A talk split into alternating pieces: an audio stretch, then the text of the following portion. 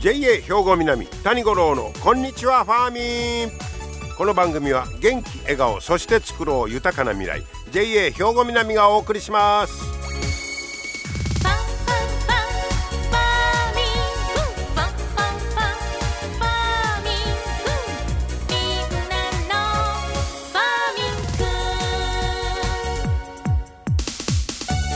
こんにちは谷五郎ですお元気でしょうかいや今日は5月13日や。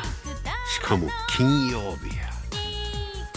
私の誕生日ですね。えらい日やな今年13日金曜日でっか。69歳ですわ。ね。えそう。うん。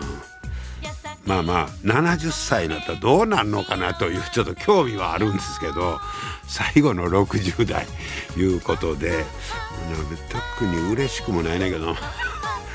ほんでえー、おとといは七十二校で言いますとミミズいずる京都ちゃうね これもう今日がミミズやったらもうどないよと思いますけどおとといがミミズいずる日やったということで、えー、まあ、日照時間が長くなることで土があったかくなってミミズが地上に出てくる頃とこういうことですね。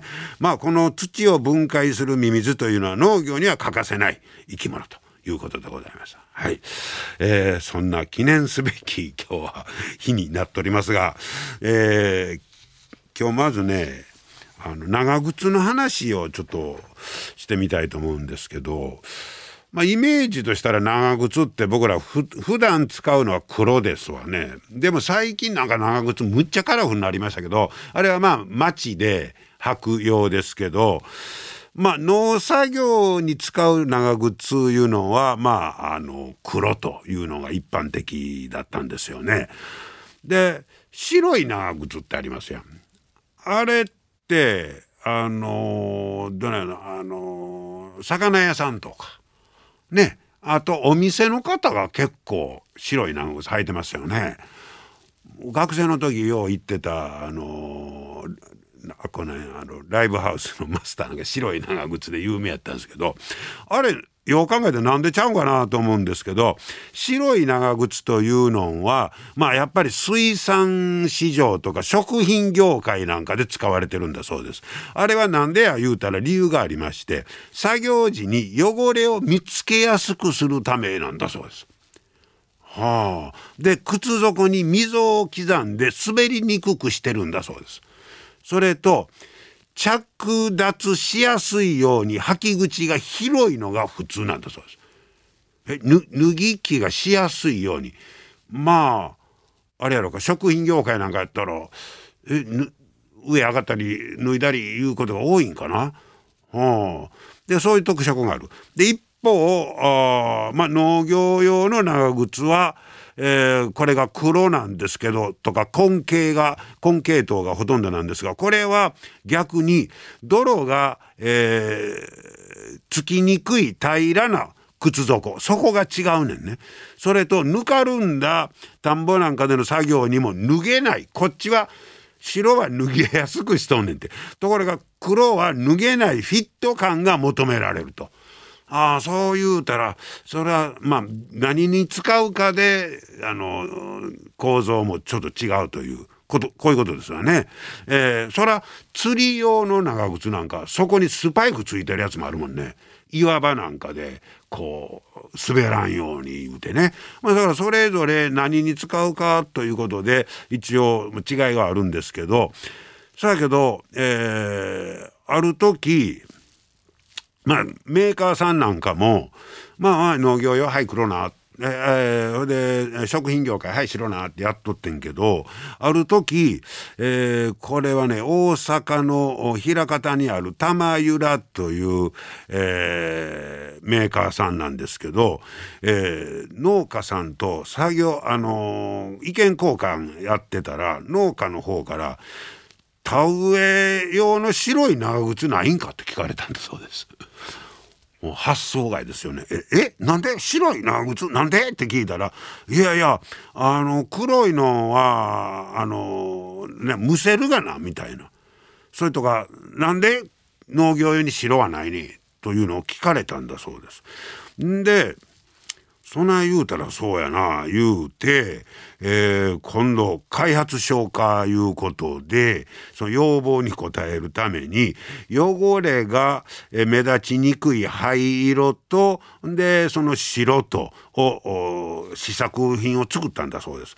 そしたら黒色と比べたら長靴の中の温度が最大で8度、えー、白い方が低かったんだそうです。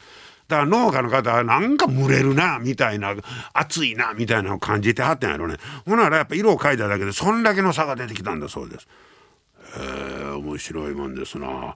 えー、で今度から農業用の白い長靴も売り出そうとこういうことです。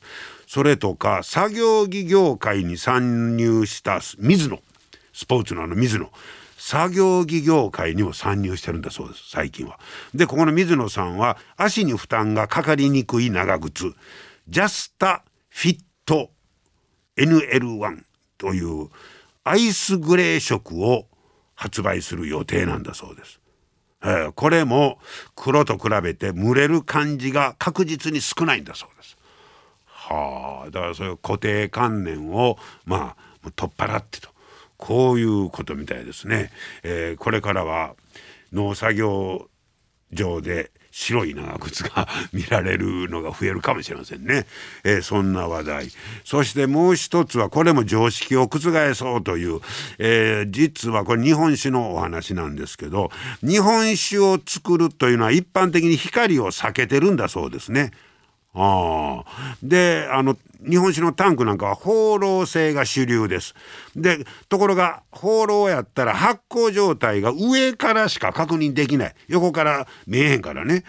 で、えー、まあその日本酒というのは麹菌とか酵母が酵素と多く触れるほど発酵が進んで辛口で酸味が強まるんだそうです一方発酵を抑えると甘口でフルーティーな味わいになるんだそうですでまあその放浪でできてってあんまり光は当てんようにというこの業界の常識に挑んだ方がおられまして、えー、この方が栃木県、え、の西堀酒造いうところなんですがなんと透明な仕込みタンクに異なる色の LED で照らすことで味わいに違いを出す世界で唯一の日本酒造りを手掛けてるんだそうです。こんなんもう当時さんが聞いたらひっくり返りそう何をしたんねんそんなおめえ光が透明でアウトって言われそうやねんけどあえてそれにチャレンジして LED でへえ異なる色で光当てたらどないなんねんというのをやってるんだそうです。面白いですね。でこれが去年は青と赤の光を使った2種類を、えー、販売しております。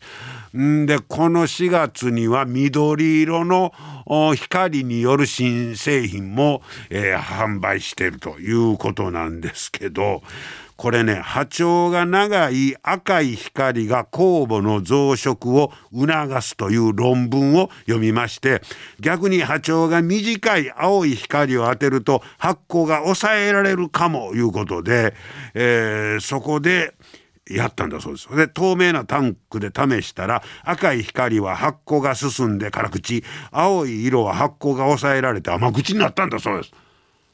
すごいですね。へで2019年には透明タンクでの酒造りの特許も取得してます。はあ。でこうこういうふうにやりますと他に何がええか言うたらこれ透明のタンクの酒造りというのが省力化も期待されるこれどういうことかと言いますと当時さんの数もだいぶ減ってきてるで経験がもう少ない人が、まあ、いっぱいおるわけですよ。で経験がなくてもタンク全体の発酵状態を判断外から見てもうしやすいと上からこうちょっとだけの面積で見るよりでそういうことにもつながるんだそうです。へえまあこれもそのどういうんですか今までの常識、えー、発想をまあひっくり返して、えー、やるということでまあいろんなものづくりでそういう今まで考えられなかったようなことがね実際に起きてるということです。皆様の元気生活を応援する JA 兵庫南近畿最大級の農産物直売所虹色ファーミン。おすすめは JA 兵庫南エリアの新鮮な地元農産物。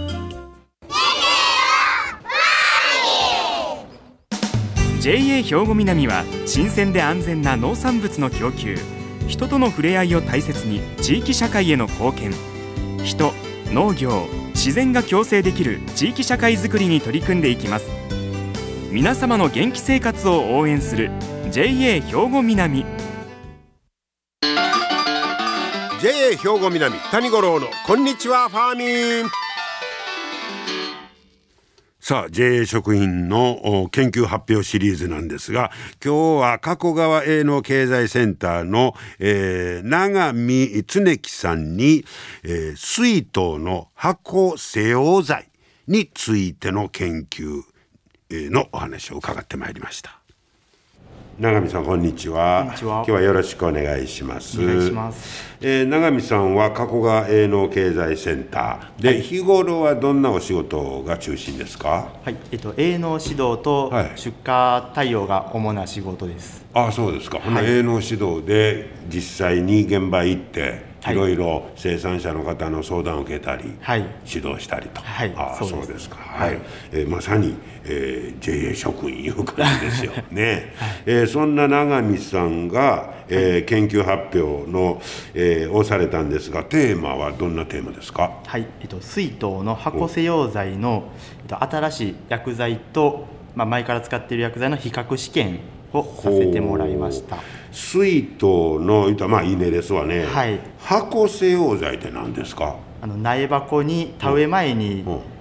えっと、農薬振るんですけど、まあ、病気とか害虫が出ないように、うん、えっと、先に振っておく薬剤ですね。田植えする苗。はい。あれ箱が入ってますわね、はい、それで箱製溶剤そこに、まあ、あの薬撒いて病気とかならんように虫つかんようにいうことですか？そうですね、はい、それはもうほとんどの田植え農家さんやったもうやってることですか？そうですね。もう基本的にはやってもらってますね。これもやっぱりあの田植えのあの苗なんかいうのはこの時期が一番弱いんですか？いやもうとずっと栽培してる期間を通して、うん、あの防除は必要なんですけども、まあ、最初のここは肝心なところなんで、あの大体はみんなされてますね。あそうですはい、でそれであの防除いうんかそうやったやつをたあの田植えで植えてると。そうですね、はい、例えばそういうあの苗の時にはね、はい、虫とかいうのはそんないいろんな種類つきますの？そうですね。結構主要な害虫っていうのがいるんですけど、まあ78種類とか、まあ、調査今回しているのは7種類の7種類もつきますの？そうですね。ちょっと調査させてもらって。どどんな名前の？えっとまあ運河とか。よう聞きますよね、はい、はい、あとは横ばいとか。横ばい、はい。まあ、あとは稲子とかも一応調査の項目に入ってます、ね、稲子なんか、はい、そうかそうですね。結構な種類の虫が狙っとるんですね。そうですね。はあでそんなんをつかないように、まあ、下処理いうのか、はい、まずはやってみようと。そういうことですね。でそれにあたってはえ今回2種類はい。そうですね。の薬を試した、はい、そうですね。ほうほうほう。具体的にはどんなふうにするんですか？えっとまあ前から使ってたのが、はい、ドクターオリゼプリンスっていう薬剤で、今回の新しい試験しているのがドクターオリゼリリアという薬剤なんですけども、まあ、同じように、えー、と違う田んぼでその箱製用でどっちも使ってで最後虫がつく時期に虫を取って数を数えて効果が高いかどうかっていう実際に虫ついてんのを、はい、もうそれは捕まえて数を、数えるわけですか？そうですね。はあえらいこっちゃなこれ。そうですね。はあ、はい、ほなその明らかに違いが出てきたんですか？そうですね。今回の結果であの試験してる新しいドクターオリゼリリアっていう薬剤の方が、う。ん、その害虫の数が少なかったんで、う。ん、まあ、効果は高かったと考えられますね。ほう。ということは新しいその薬の方がやっぱり効果があるまあ、そうですね。その新しい薬言うんですけど今まで使うとったやつを使うたらあかんのですか？まあずっと長年使ってるとどんな薬剤もなんですけど、やっぱり抵抗性とか虫とか病気もついてきますんで、やっぱり定期的に薬剤変えた方がいいですね。はあ。コロナみたいなもんやね。そうですね。やっぱり変わっ耐どんどん。耐久性いうか、はい。虫もそれに慣れてくるんですね。そうですね。ああそうか、はい。だからほなその薬もそれに合わせてまた新しいこれ何が新しいかままあ言うたら足狙うのか胸狙うのかみたいな違いですか、効くところが変わってきたり、作用するところが違いますね。はあ。それ結構ほな3年とか4年ぐらいのペースで変わったりするんですか？まあほんまは何年かおきにその、定期的に変えた方がいいですね。はあそうかまあもう虫も慣れてしもったら効かんようになるそうですねこういうことですね。はいはあ、ということはこういうやっぱり研究みたいなのはもうそうエンドレスではい。ここで終わりいうのはあんまりないんですね。そうですね。もう常にメーカーさんとかが新しい薬剤を考えて作ってますね。ああそうか、えーで、えーこの結果これ去年やったわけですね。はい。はい、ほなこの結果をもって今年はこれをみんな使おうとかいうことになるんですか？いやもう今年からいきなり使うっていうわけではないんですけどもあじゃなくて。はい、うん。今後もし薬剤を切り替えるときにうん。スムーズにその切り替えがいくように今回試験させてもらいました。あほなこれは将来また、あの使う薬が変わるであろうというのを見越してはいその時にどれぐらい効果があるかいう、まあ、データになるわけです。そういうことですね。はい。ははなるほどね。でそれがいつ変わるかはまだわからない。そうですね。まだわからないですね。それはそれこそ現場ではい。容器虫が出て効かんようになってきたみたいなことがあるわけですか？まあ、そうどんどん効かなくなってくる前にやっぱり変えるんでいろいろ相談してあの農薬の切り替えをさせてもらったり。タイミング難しいですね。そうですね。やられてからでは遅い。遅いですね。そうでね。それこそ営農指導で現場に行ってなんかそういう情報とか様子を常にチェックしておかないとわからない、まあそうですね。農薬の効き具合とかを確認しながらですね。そうか。はいなるほど。まあそのあの植物が育つだけと違って、そっちの方のはい。勉強も必要になってくるんですね。そうですね。ああ。でもどうですか？その営農指導ということではものすごいなんかやりがいを感じたりするのちゃいますの、まあ、そうですね。あの農家さんからもいろんな声いただいたりするんでまあ、あのやってて楽しいですね。ああそうですか、はい。でこの研究テーマいうのは毎年変わるということですね。そうですね。ああ。じゃあもうこのテーマについてはもうこれで終わりですか？そうですね、はい。今後はまた別のことを考えて、うん。あの試験していこうと思っています。それはやっぱり生産者さんの声なんかが参考になったりするんですか？そうです。基本的には生産者が、こう生産者さんがこういうのを探してるとかこれに効く薬剤をっていうので試験をさせてもらったりしますね。いろんな相談を受けるんでしょうね。はい。ああそうですか、まさに現場第一線でね頑張っておられます。もうこれからもねいろんなとあの分野でね、はい。頑張ってくださいね。はいありがとうございます。どうも永見さんありがとうございました。ありがとうございましたはい、えー今日は加古川営農経済センターの長見恒樹さんにねお話を伺いました。水筒の箱西洋剤、まあ、いわゆるあの苗箱ですね、えーそこにそんな養鶏いろんな種類の虫がついたり。でそうか抵抗力つけるからここの病気に対してこれとかいうの一つあったらもうそれで済むんと違うんですね。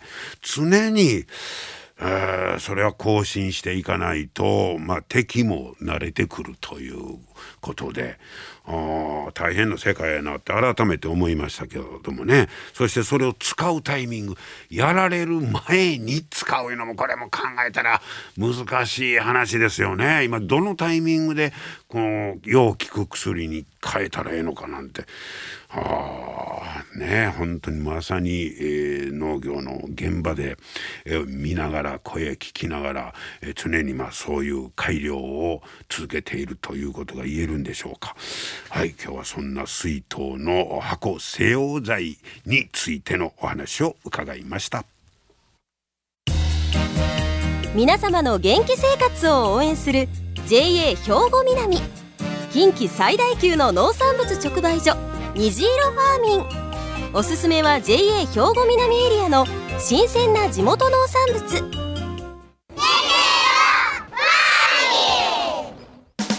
JA 兵庫南は新鮮で安全な農産物の供給。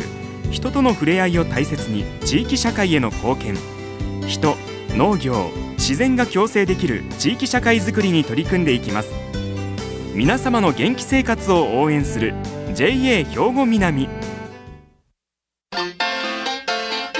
JA 兵庫南谷五郎のこんにちはファーミン。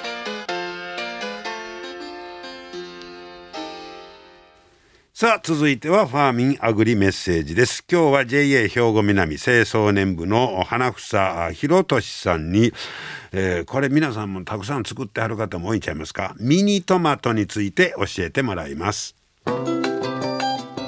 花房さんよろしくお願いします。はいよろしくお願いします。今日はあのミニトマトについて伺うんですがまず最初にね、はい、花房さんがそのミニトマト栽培を始めたその、はい、まあ、理由と言いましょうかね、はい、いつぐらいから始めました？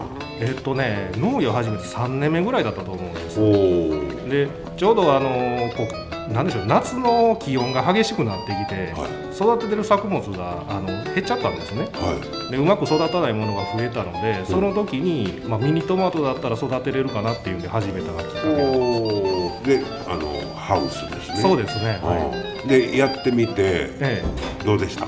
そうですね。まあ割とうまいこと言ってでそうしてたらあの飲食店とかホテルさんから欲しいっていう声がかかってきて、はい、でまあ栽培する本数をちょっと増やしていったんですね。ほうほうほうでそうしてたら今度あの赤だけじゃなくてあの今いろんな色のミニトマトがあるんですよ。えそんなわけありますそうですね僕でも一日一番多い時ね、はい、10種類近く作ってました。いやその絵の具とちゃうねんか。らどな などんな色があります？えー、そうですね。ゼブラ柄とか変わったんでいうと緑とかですね。オレンジとか黄色。あとピンク色もありますね。ええー、そうですの。はい。はあ知らんかった、えー、でそんないろんなやつも作り出して？はい、うんでやっぱりあのいっぱい作ってると なかなかあの育てにくい部分もあったりして同じところで育てますんで、はい、あのどれか一つにこう的絞れないっていうのはねちょっと難しいところなんです品種が変わるとやっぱり育て方も微妙に違う。そうですね。変わってああそうですで病気に強い弱いっていうのもあるんで、弱いやつはあの枯れちゃったりとかっていうのもありましたね。はいじゃあアナウンサーさんが、まあ、あの消費者の方に、えー、買って食べてもらう時は何か伝えたいないうもありますか？そうですね、まあ、あのカラーのミニトマトとかってやっぱりこう見た目にね面白いんで、まあ、やっぱり今だと家でご飯食べる機会増えてると思いますんで、はい、ちょっと彩りでね、はい、ちょっとこう気分転換も兼ねて本当です、ね、買っていただけたらなと思います。探しますわ。僕そんな色の知らんかったです。よろしくお願いします、はい、また頑張ってください、はい、ありがとうございましたはあ、ミニトマトそんなカラフルなんかスーパーボールすくいみたいな 楽しいですね。はいミニトマトについてのお話でした。